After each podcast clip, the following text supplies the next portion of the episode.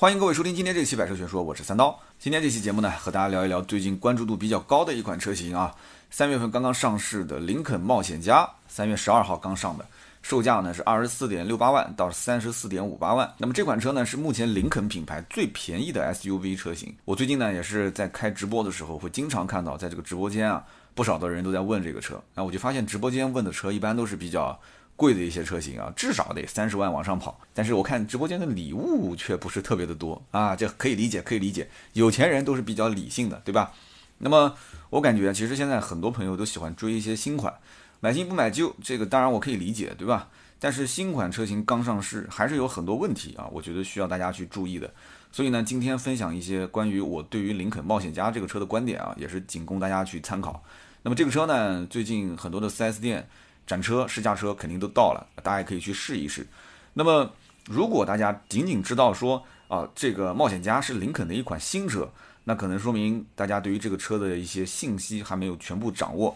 那么，最近一段时间，如果要是有人关心这个车，那么看到网上的一些新闻的稿件，那基本上你会发现它有一句话，就是它会强调冒险家是林肯品牌国产后的第一款车型啊，这个信息千万不要错过啊，没有错。这个冒险家不是之前北美产的进口到国内的林肯车型，它是在咱们的中国重庆生产的合资车，所以它就是中国第一个就是林肯的合资车型啊，第一款合资的林肯。所以在它的尾部你会看到长安林肯四个中文字，那那我也相信肯定应该啊有不少这个客户提车的时候会选择这个优化处理啊优化处理。毕竟呢，这个路上在冒险家之前是所有的林肯车尾部只有英文没有中文，因为都是进口车啊，所以有这么一丢丢的这个虚荣心，我也能理解，肯定会有的。我跟你说，其实呢，之前国产林肯这个消息啊一直都有，那么只是一直没有什么动静啊。大家都知道，这个之前在北美产的林肯，那么进口到国内，这个中间也是会有很多不可控的因素啊。所以呢，这个我相信长安和林肯两边都比较着急啊，一直希望尽快把这个事情给落实下来。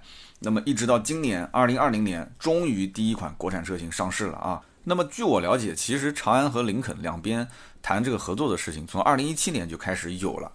那么大家记不记得啊？二零一八年发生过一件什么事？比较大的车圈的事情，哎，那就是铃木退出中国市场。那你想一想，二零一七年长安和林肯。在谈这个合作啊，国产化这个事情。二零一八年，铃木退出中国市场，这两件事情背后是不是会有一些什么样的联系呢？啊，网上没有人分析过这个问题。那么我今天节目里面就大胆的猜测一下啊，这个中间呢，可能啊，只是说可能会有一些联系。你想一想，林肯本身就是福特的品牌，对不对？那么长安呢，本身就是福特的这个合作伙伴。那么现如今，福特把自家的豪华品牌，也是福特唯一的豪华品牌林肯，也嫁给了长安。那么这个自然是一个两全其美的好事，对吧？怎么说呢？那么一方面呢，就是林肯的家族车型本来就是福特的换壳车，就犯不着从国外再进口到国内来卖，大家都很清楚，对吧？就是福特换壳车，所以呢，它的零部件其实共享率相当的高。那么放在长安来生产的话，那大家就不用说了，甚至连工厂都不用再造了，就搞两个生产线扩一下就可以了。另外一方面呢，长安汽车又不能像吉利一样去收购一个豪华品牌啊，这里面有很多复杂的因素了啊。那么这里面呢，并不代表说长安没有豪车梦啊，这是两个概念，不能收豪华品牌，但并不代表没有豪车梦。那么现如今长安它送走了铃木汽车，迎来了林肯，哎，这无疑对今后长安应该讲它。制造这个豪华车型，甚至独立出来一个类似像领克或者是像长城的魏派这样的品牌，我觉得都有非常大的想象空间。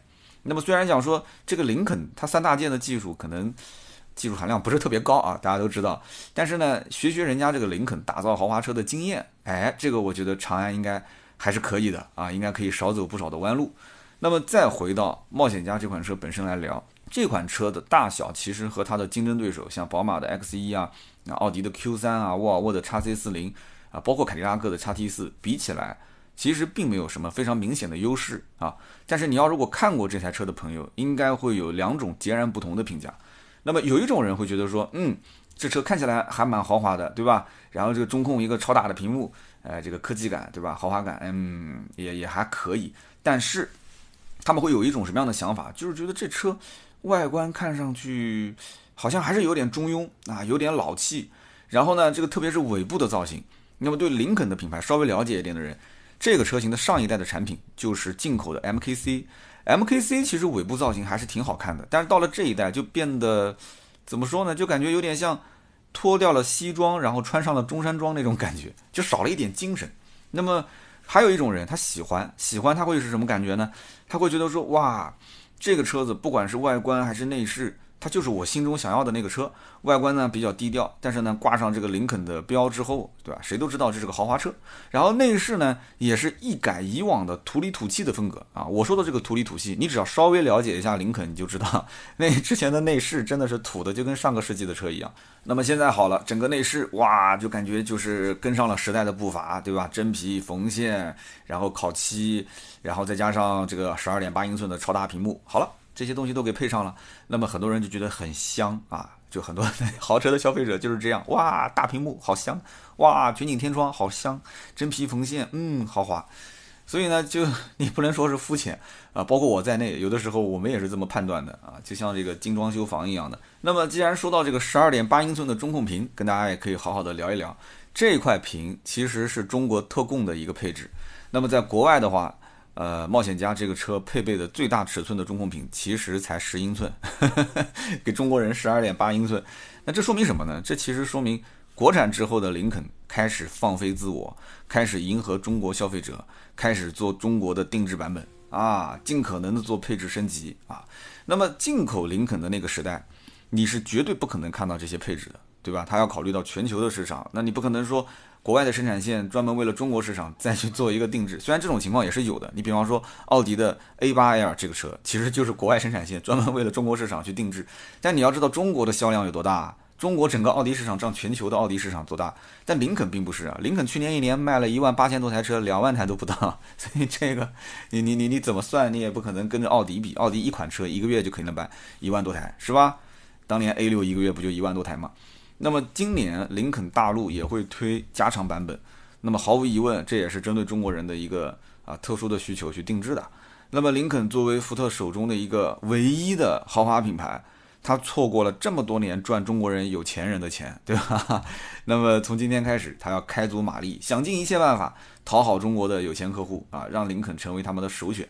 但是呢，在互联网这种高度发达的中国市场啊，有能力去买三十万以上豪华车的车主，基本上都具备一定的车辆的相关的知识，对不对？所以林肯这个品牌，它的车型骨子里面有太多太多福特的影子。真的说你换了一个标，然后加了一个精装修的内饰，你就能让这些有钱人去买单吗？啊，这一点我是打一个大大的问号。那就比如今天我们聊的长安林肯的这个冒险家。其实它是属于进口林肯的 MKC 的换代车型，前面也说了，对吧？而这个 MKC 呢，其实就是换壳的福特翼虎，很多人也知道啊，这个也不用去掰扯这个事儿了。那么去年上市的福特的锐际，我节目里面曾经也聊过，它就是翼虎的换代车型。那么翼虎和锐际同台销售，那这不就是对吧？爸爸跟儿子两代车型同时来进行销售，这种这都是套路，大家都知道的。那么冒险家又相当于是锐际的一个换壳车型，所以大家不就理解了吗？对不对？那么当然了，有人可能会说，哎呀，这冒险家它和锐际在做工啊、用料啊等等这些细节上还是有差异的啊。这个说的没有错，确实有差异。但是你分析完之后又会发现，这个好像福特在看不见的地方用料比这个冒险家的用料还要扎实，但是在看得见的地方。那的确是啊，这个冒险家是比锐际要更上档次啊，更像豪华车。所以呢，这两台车大部分的零配件和它的技术都是共享的，这是一个不争的事实啊，不接受反驳。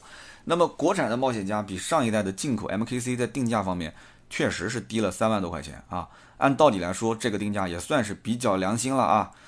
那么这个车起步配置也不低。全系标配是 2.0T 的高功率的发动机啊，245匹马力，390牛米，配一个 8AT 的变速箱。那么这一套动力总成，如果是和竞品车型来比的话啊，我觉得也不会去怂啊，也不会去有什么感觉好像不厚道的。我觉得很厚道，因为你和宝马的叉一去比，叉一现在低配 1.5T 三缸，沃尔沃去比，沃尔沃 x C40 低配 T3，对吧？1.5T 三缸，所以你会发现哇，这个 2.0T 高功率245匹。感觉还是不错的啊，很香。那么中控那个十二点八英寸的大屏，再加上 LED 大灯、定速巡航、电动后备箱、主动降噪、座椅记忆等等这些配置都是全系标配。所以呢，你会发现，哎，盖板也不盖，对吧？哎，感觉好像也是挺香的。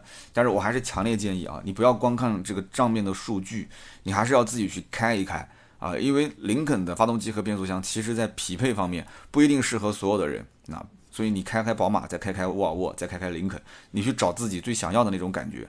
好不好？我相信每个人都会有自己想要的驾驶体验，有的想要就是行云流水的那种，对吧？但有的人呢，就是希望一天的疲惫之后，开这个车，开这个巡航，然后在路上啊，享受这种又安静又舒服的驾驶感受。所以不好说哪个好哪个不好，自己去开去感觉。那么我们可以详细的去分析一下，就这个车到底哪些配置比较的嗯不错啊，可以买，哪些呢又不是很厚道。首先就是它的这个冒险家的入门版，它是没有天窗的。这个我觉得就有点让我摸不着头脑，为什么呢？因为它的最低配没有天窗，但是从次低配开始全系标配全景天窗，这个我有点没看懂。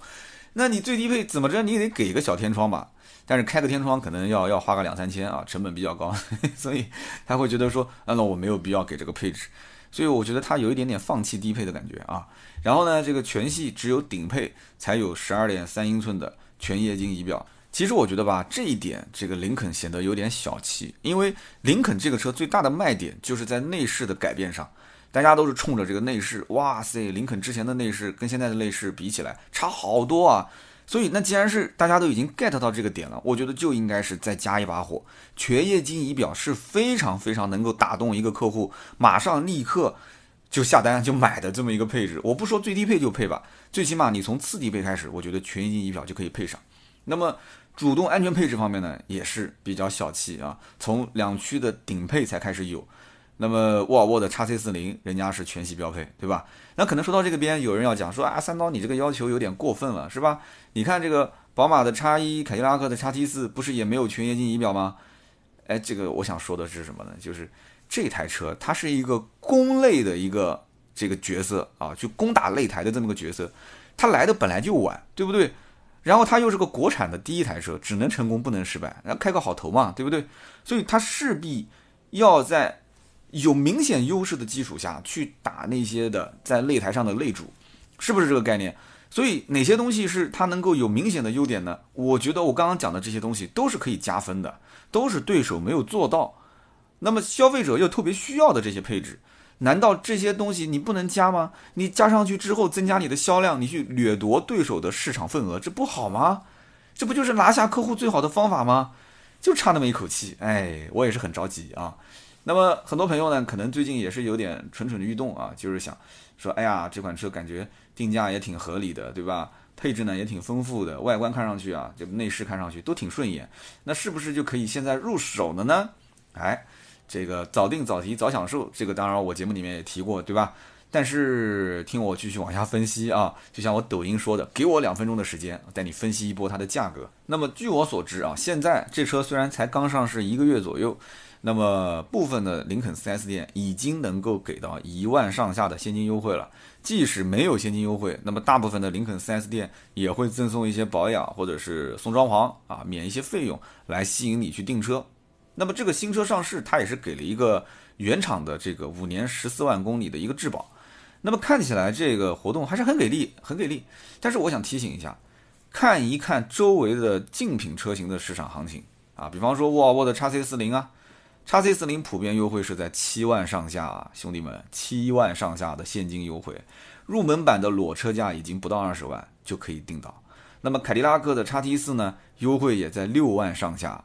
入门版裸车也是不到二十万就可以成交，那么宝马的叉一，哎，这个叉一呢定价可能略微的高一些，但是优惠幅度也在六万左右，所以低配的成交价也在二十一万上下。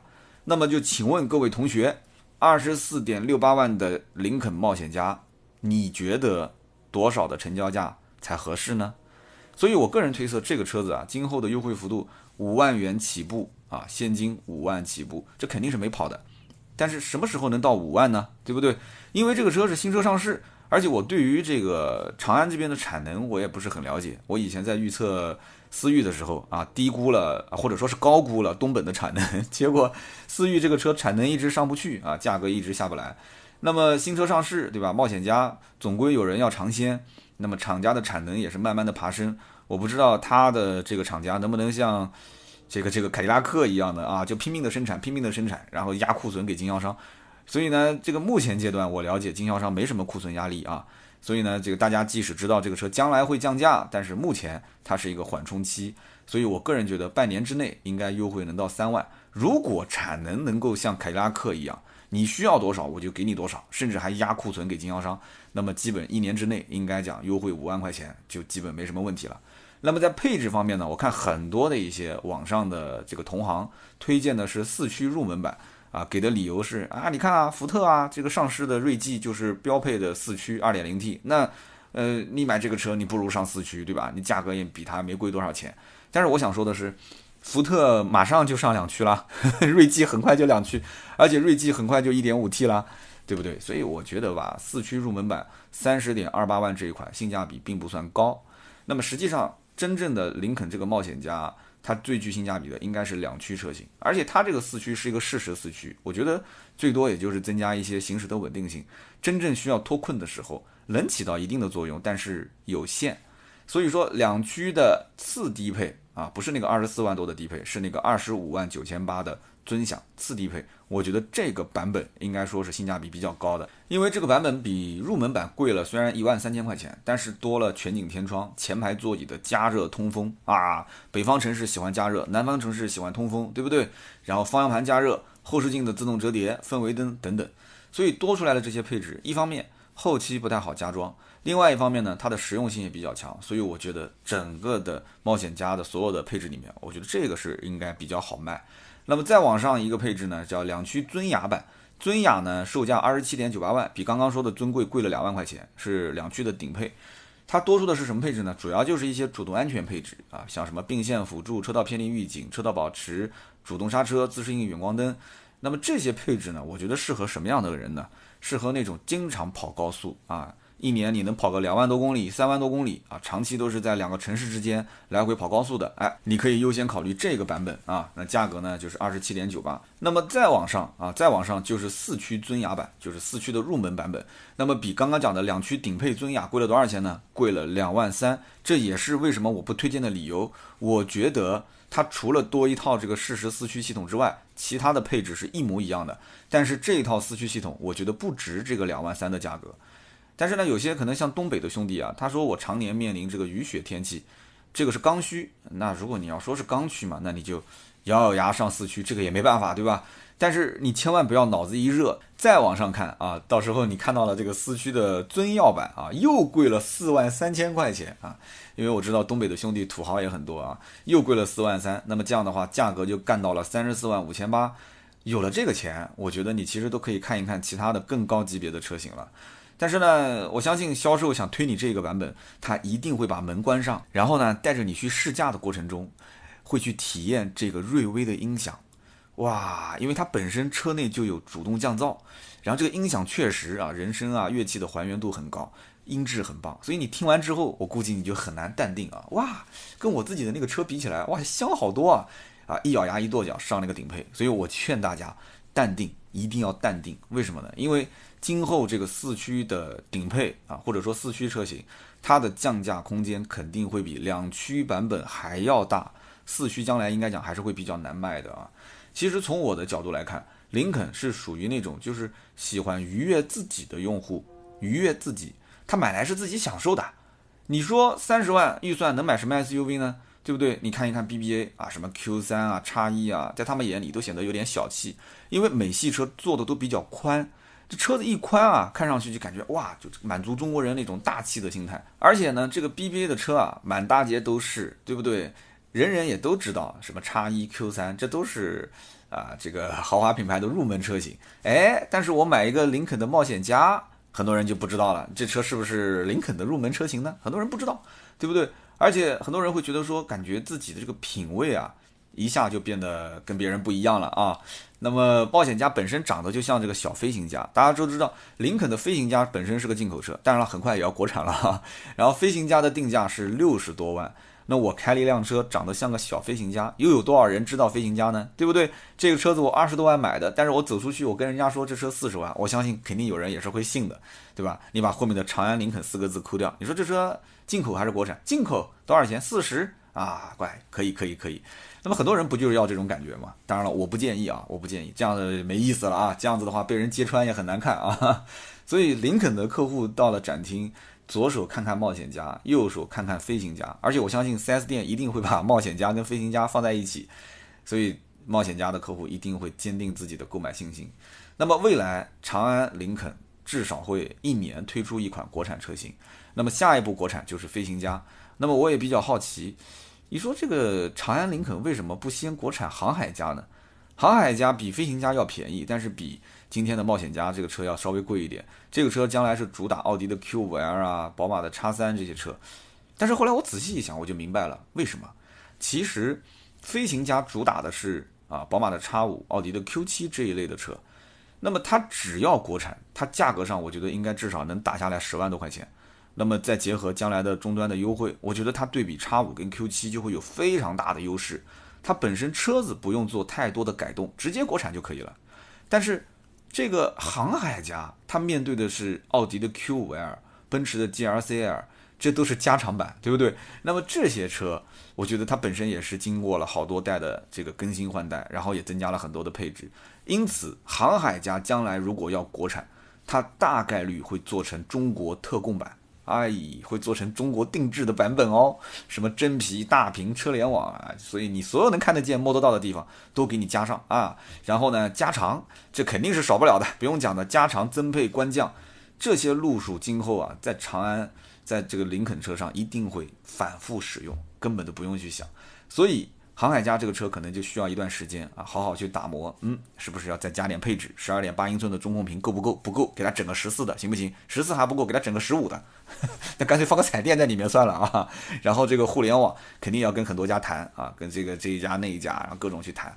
所以呢，我在想，聊到这儿的话，是不是很多人会感觉这个长安林肯啊，它这个玩法好像有点熟悉啊？那当然是熟悉了，这个就跟我们之前非常非常熟悉的一汽奥迪的玩法非常像嘛。呃，一汽奥迪十几年就这么玩了。那么我个人也认为，今后长安林肯在中国的豪车市场上一定会放飞自我，反复去利用加长增配、中国特供这些招式来迎合消费者。那么有人讲，那凯迪拉克之前不是也是国产吗？但是我也没看他说把 BBA 打的鼻青脸肿啊，对吧？好，那为什么没有打的鼻青脸肿呢？其实我跟大家分析一下啊，凯迪拉克它确实差点意思。那差在什么地方呢？它也拼命的打折促销，对吧？价格很给力，但是呢，它的问题主要是在于一直在玩操控。但是中国老百姓其实并不懂什么所谓的操控，那买操控我不如买宝马了，是不是？但是凯迪拉克一直在空间上啊是被竞争对手吊打，而且在内饰的豪华感各个方面也是啊赶不上奔驰，甚至赶不上奥迪，所以因此呢，这个凯迪拉克就一直被压着半头啊，所以在拼命打折促销的前提下，勉强销量冲到了这个中国豪华品牌第四的位置。那么大家想一想，林肯从今天开始，我们前面已经说了，它已经放飞自我了。哎呀，谈什么操控啊，这都是扯淡的东西。后排该加长就加长，屏幕该加大就加大，什么真皮缝线该怎么做就怎么做。那个三十项调节的座椅还没上来呢，这一次的冒险家用的还不是三十项调节，那个林肯大陆对不对？三十项调节座椅后面全给你安上，是不是？你还想要什么？你说对不对？还是不够长，再给你加啊！屏幕还是不够大，一块不够，两块，两块够吗？够了，谢谢妈妈啊！行，那就这样。所以老百姓就吃这一套。你信不信？林肯今后的销量我是很看好的啊，所以他只要放飞自我啊，不像凯迪拉克那种啊，还坚持什么操控这些东西。今后其实他只要干对两件事情，第一个就是品牌营销啊，让大家确实有个公认的豪华感，认可它是个豪华品牌。那么第二一个呢，就是 4S 店的服务不要出太大的问题啊。这个产品本身它也没什么技术含量，所以我觉得林肯今后在什么所谓的技术层面上出现问题的概率不大，因为用的并不是什么很先进的技术。所以长安林肯啊，保持这个节奏干个三五年、两三年，我觉得替代凯迪拉克坐上老四的位置，应该只是时间问题。那么好，今天呢，我们聊的这个关于豪华车市场啊，这个长安林肯即将要加入了这个战队啊。那么我觉得以后的市场肯定是刀光剑影啊，鼓角争鸣。你想想看，连林肯都国产了，那我真的不知道还有多久啊，这个雷克萨斯就撑不住了，也开始国产啊！我非常期待雷克萨斯国产的那一刻。那么雷克萨斯找谁国产呢？其实我一直在考虑这个问题。我有一个非常想推荐给雷克萨斯的厂家的国产的合作方，还是长安。有人讲为什么是长安呢？我告诉你，长安，你想一想，它的现在的车的设计风格已经，已经像素级的拷贝雷克萨斯了。今后根根本就不需要雷克萨斯的设计师教长安怎么来造车。长安的设计师说啊，你们家的这个车的图纸我已经有了啊，那个车的图纸我也有了，对不对？长安雷克萨斯，嗯，我也是挺看好的啊。那么，如果有朝一日雷克萨斯也开始国产的话，哎呀，那中国 BBA 三分天下的局面，呃，我估计就真的有可能要变天了啊。那么好，今天呢就跟大家聊那么多关于长安林肯冒险家这款车。那么大家呢有什么想分享的观点，也可以在我们节目下方留言。那么留言互动呢是对主播最大的支持啊。我们也会在每一期节目的留言区抽取三位，赠送价值一百六十八元的节末绿燃油添加剂一瓶。那么今天呢，我录制的时间是四月二十四号星期五。那么今天这期节目的更新时间呢是四月二十五号星期六。嗯，大家在听节目的时候，其实我人现在应该就是在无锡了啊。我在无锡准备这个领克零五的一场直播。星期六呢，我是过来先拍一个动态的试驾的视频录制，那么同时进行一次彩排。那么四月二十六号的下午两点啊，也就是星期天的下午两点，我是强烈建议啊，大家打开手机。啊，然后可以在我的微博或者是一直播。如果说你加了盾牌的话，你可以看盾牌的朋友圈，或者是看一下群里面。下午两点钟，我们会有一场领克零五的直播。那么这场直播非常有意思啊！我看了一下它的整个的直播的相关的内容，跟我前面的直播都不太像，它更像是一个综艺节目啊。这里面有唱 rap 饶舌的，然后还有这个漫威的一个专门造漫威机甲的一个设计师会到现场来。然后还有 N 多的一些抽奖啊，现场也会跟大家进行互动。所以呢，下午的两点到四点这两个小时的时间，会针对领克零五做一个非常详细的讲解。所以节目录制完之后，我还会再去熟悉一下这个相关的直播脚本啊。这个车型我之前也是研究了很长一段时间。那么等到我直播回来之后，那么不出意外的话，我也会去跟大家聊一聊领克零五这款车。那么希望大家记住了，四月二十六号星期天下午的两点。可以到我的微博的直播间，或者是一直播的直播间啊。微博就是百车全说三刀，一直播呢，你可以下载这个 app 二六八八三二四五。如果你都呃没有的话，那你可以在我们的微信的朋友圈啊，或者是微信群里面，你可以去关注一下。那么盾牌的微信号是四六四幺五二五四，没有加过的大家可以加一下，也可以进入到我们的微信群，然后跟全球各地的好朋友一起来聊聊天。那么今天这期节目呢就到这里，我们下面呢是关于上一期节目的留言互动环节。那么上期节目呢，我们的标题啊起的可能有点犀利啊，叫做特斯拉是韭菜收割机嘛。然后开场就给了一个观点啊，我说如果真的是被收割了，也不用去灰心啊，因为你是为了人类将来移民火星做了一些贡献。然后看到有些特斯拉的车主说啊，三刀你这个真的说的我们有点有点难受啊，有点难受。那么上期节目呢，我看到有一位听友叫做将军啊。王字旁的军将军接欧，他说我自己设定的家里面的车辆配置就是 SUV 车型加上电动车。那么现在有一辆三年前购置的马自达 CX-4，杠那么最近呢也是想呃增购一辆车给我的做律师的老婆。那么目前是定位在豪华品牌。那么我看上了奥迪的 Q5L 2.0的高功率低配。那么我自己后期想要换一辆这个特斯拉的 Model 3，那么结果呢？哎，四月十号长续航版出来了，我多次点开官方的页面，多次把手指就放在那个下单的位置上，但是我考虑到的确像三刀说的啊，今年年底整个的这个特斯拉的配件国产率会增高，价格应该会再下调，所以我就理性了一些啊，我就把我的手指码头给收了回来。他说，毕竟我一周没有六万块钱的收入。他说我一周才六百，我才不相信你一周才六百呢。他说，呃，我曾经在 Q5L 和叉三上面有些犹豫，那么想一想，老婆也不会像我这样喜欢操控，开着舒服平顺就可以了，所以问问我的意见。其实我觉得吧，Q5L 这代的产品真的我不是很推荐。啊，我觉得是有点倒退的，所以你如果一定是在 Q5L 和叉三之间选的话，我是强烈建议你上叉三。如果你夫人真的对操控没什么要求，你就买个入门的二五 i 就可以了。但是我是强烈建议上二八 i 啊，虽然贵那么三四万块钱，但是应该讲还是值得的。那么至于说年底你要上这个特斯拉的 Model 3的话，那我个人建议你七月份之后，因为就在我今天录制节目的啊前一天。这个出台了相关政策，就是说，但我相信你应该也看到了，就是说四月份到七月份是试运行，就暂时先让大家缓一段时间。那么等到七月份之后。那么三十万以上的车是不享受补贴了，三十万以下的车会享受补贴。那么三十万以下的车，你看发现 Model 3现在开始又涨价了，对不对？所以这一轮涨价就是为了后面七月份之后的官降做好了充足的准备。所以你相信我，一定七月份之后是会官降的。你无论如何，你也要等到七月份之后。我坚决不相信七月份之后会涨价。这个就是特斯拉将来要学习整个中国国产电动车市场的一个杀手锏。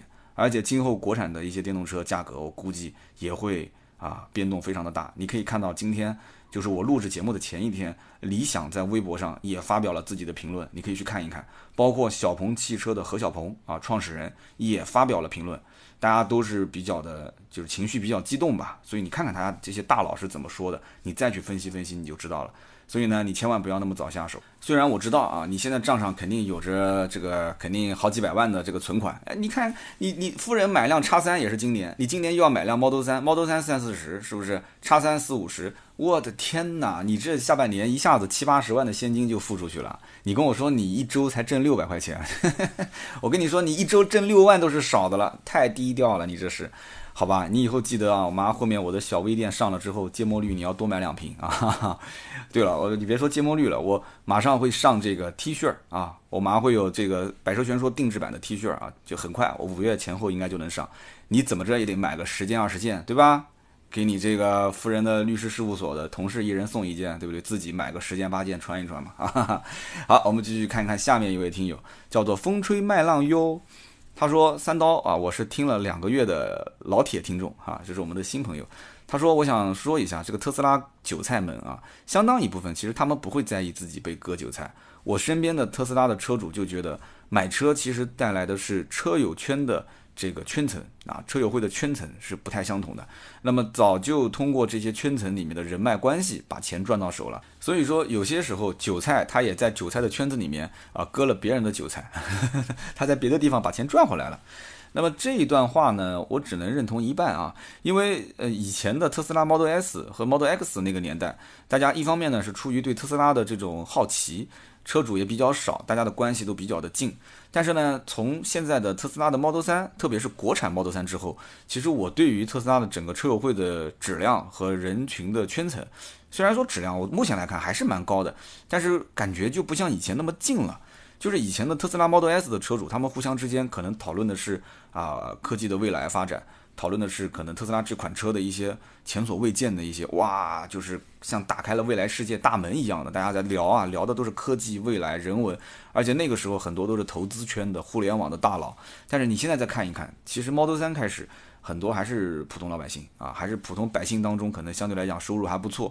那么至少家里面应该也会有那么一两辆奔驰、宝马的这些车主，质量还是很高。但是跟之前的 Model S 的那个圈层比，那应该说下滑的还是比较多的多得多啊。那么下面一位听友叫做飞龙零六零八啊，这哥们儿是这么说的，他说：“哎呀，三刀，呃，最近听说玩抖音了啊，开始全方位发展了。”他说这个软件我们平时还没下载过，但是呢，我的爱人啊听到了你的节目之后，哎，他就立刻下了抖音，然后就去看一看三刀到底长什么样。说现在自从关注了你之后，每天晚上都会经常性的看手机，看看你的节目，也成为你的粉丝了啊。这个我已经在我的节目下方不止一次看到这样的一条留言了，因为我发现其实可能会遇到这样的一种情况，就是很多的一些听友是男生。但是男生在听的过程中呢，手机是外放的，所以很多女生呢，她听不懂车，但是就听到有这么一个带着南京口音的人在巴拉巴拉巴拉巴拉这边说，然后直到有一天，可能她老公讲说，哎，你知道吗？就我平时听的那个三刀开抖音了，你看，你看，你看，这就是那个那个那个平时就是音频节目的那个人，所以女生可能首先有一种好奇心，想先看一看啊，这哥们儿到底长什么样啊？听声音还还还可以，但是结果一看样子。会出现两种情况，你看我们之前节目下方啊，有些人就说：“哎呦，这三刀的样子，哎呀，我还是听声音吧。”哎呦，听声音现在有一种有一种这个跳脱感，哎呀，这个这个怎么办呀？但是哎，这个哥们儿后来他回复了，我当时问他，我说：“你媳妇儿失望了吗？”他说：“嗯，他说这个 挺有南京人的韵味的。”但是我媳妇儿说，主要还是喜欢你的声音，好吧，好吧，好吧，我真的后悔问了这么一句，我不应该问啊。其实我知道啊，我这个也是快四十的人了啊。你说这哎，颜值肯定是走不了颜值路线了啊。但是你说有那么一点韵味，有那么一点老男人的韵味啊，我觉得这这算你夸我吧，好吧。好的，那么以上三位呢，就是我们啊这期节目的三位的中奖的听友啊，将军、风吹麦浪还有飞龙。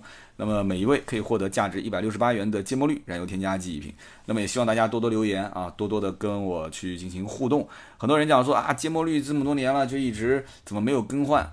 呃，确实，我跟芥末绿的老板关系很好啊。然后这个芥末绿的兄弟也一直跟我讲说，你这么多年为什么一直不做这个电商啊？为什么一直不卖啊？说我这个给你进货价还是比较到位的，说你的价格卖出去，这个我其实打心底来讲啊，芥末绿有没有用？有用，肯定是有用。但是它本身是一个营养品啊。那么就是说，你可以用，你也可以不用。但是我也知道很多听友，就算是我不卖，他们也会去什么天猫啊、京东啊，会去找芥末绿的官方店去买，对吧？那么，因为这次不是我们会上这个小的 T 恤嘛，然后盾牌也就顺势把我们的小微店给做起来了，所以我就在想，那后期不行，我们就把芥末绿上到我们微店上，对吧？然后我来跟这个永福兄啊，就是芥末绿的老板来申请一下，看看给一个比较给力的折扣啊，或者说为了不扰乱它的市场，那价格就还是按照这个价格来做，那我就在买这个过程当中再配送一些我的定制的周边产品啊，我不影响它的正常的市场的定价。哎，我来送点我们定制的东西，哎，这种可不可以呢？对不对？所以呢，我在想这个电商我没什么经验啊，所以我们节目当中大家有一些做微商啊、做电商的经验的朋友啊，可以跟盾牌联系，也可以加我的微信，可以跟我刚好好的交流交流。就这个应该叫做什么？这应该叫做私域流量，对吧？到底怎么玩？我也不太懂啊。所以这个刚刚讲到芥末绿，那么最近也是有几个想要对我们节目做赞助的，那么一些我也是我们的听友啊，跟我一直在联系。呃，我也是在跟他谈，就是说我不想就是完完全全就是拿你的东西来作为我的节目的赞助的礼品，我更希望的是做一些有价值的啊，有有有意义的一些这种合作。那最近有一个东西还不错啊，叫做这种之前大家知道那个 IC Fans 嘛，就是那种遥控赛车、漂移车、竞技类的这种遥控车，一直我其实也在想，我说这个东西蛮好玩的，我们可以拿它组织线下活动。哎，正好这次有一个老板在跟我聊啊，我们最近也是在沟通，就是能不能在送的过程当中，对吧？在甚至包括我将来跟他如果有合作的话，我们做一些定制版啊，百车全说车队，就类似这样，想的比较远啊。大家平时在玩一玩、练一练技术的时候，哎，我们将来能不能组织成一个线下的小活动？那这样的话就不尴尬了，就不是说做线下就没事可干啊，大家可以做点小比赛之类的。这个我觉得是可以考虑，好吧？那么今天这期节目呢，就聊那么多啊。那么如果说大家需要加我们的微信咨询一些车的价格，或者是加我们的微信群四六四幺五二五四，千万不要忘了啊！四月二十六号星期天下午的两点，领克零五的直播在无锡啊。有人说能不能到现场来看一看？呃，也可以啊。无锡东方城的那个东方汽车城的那个 4S 店，两点到四点。但是呢，现场你可能也只能是看，因为我肯定忙不过来。我现场只要一开机。那全程都是在巴拉巴拉的去做直播，二十六号啊，希望大家下午两点锁定这个直播间，非常多的礼品会送给大家。那么今天这期就到这里，我们下期接着聊，拜拜。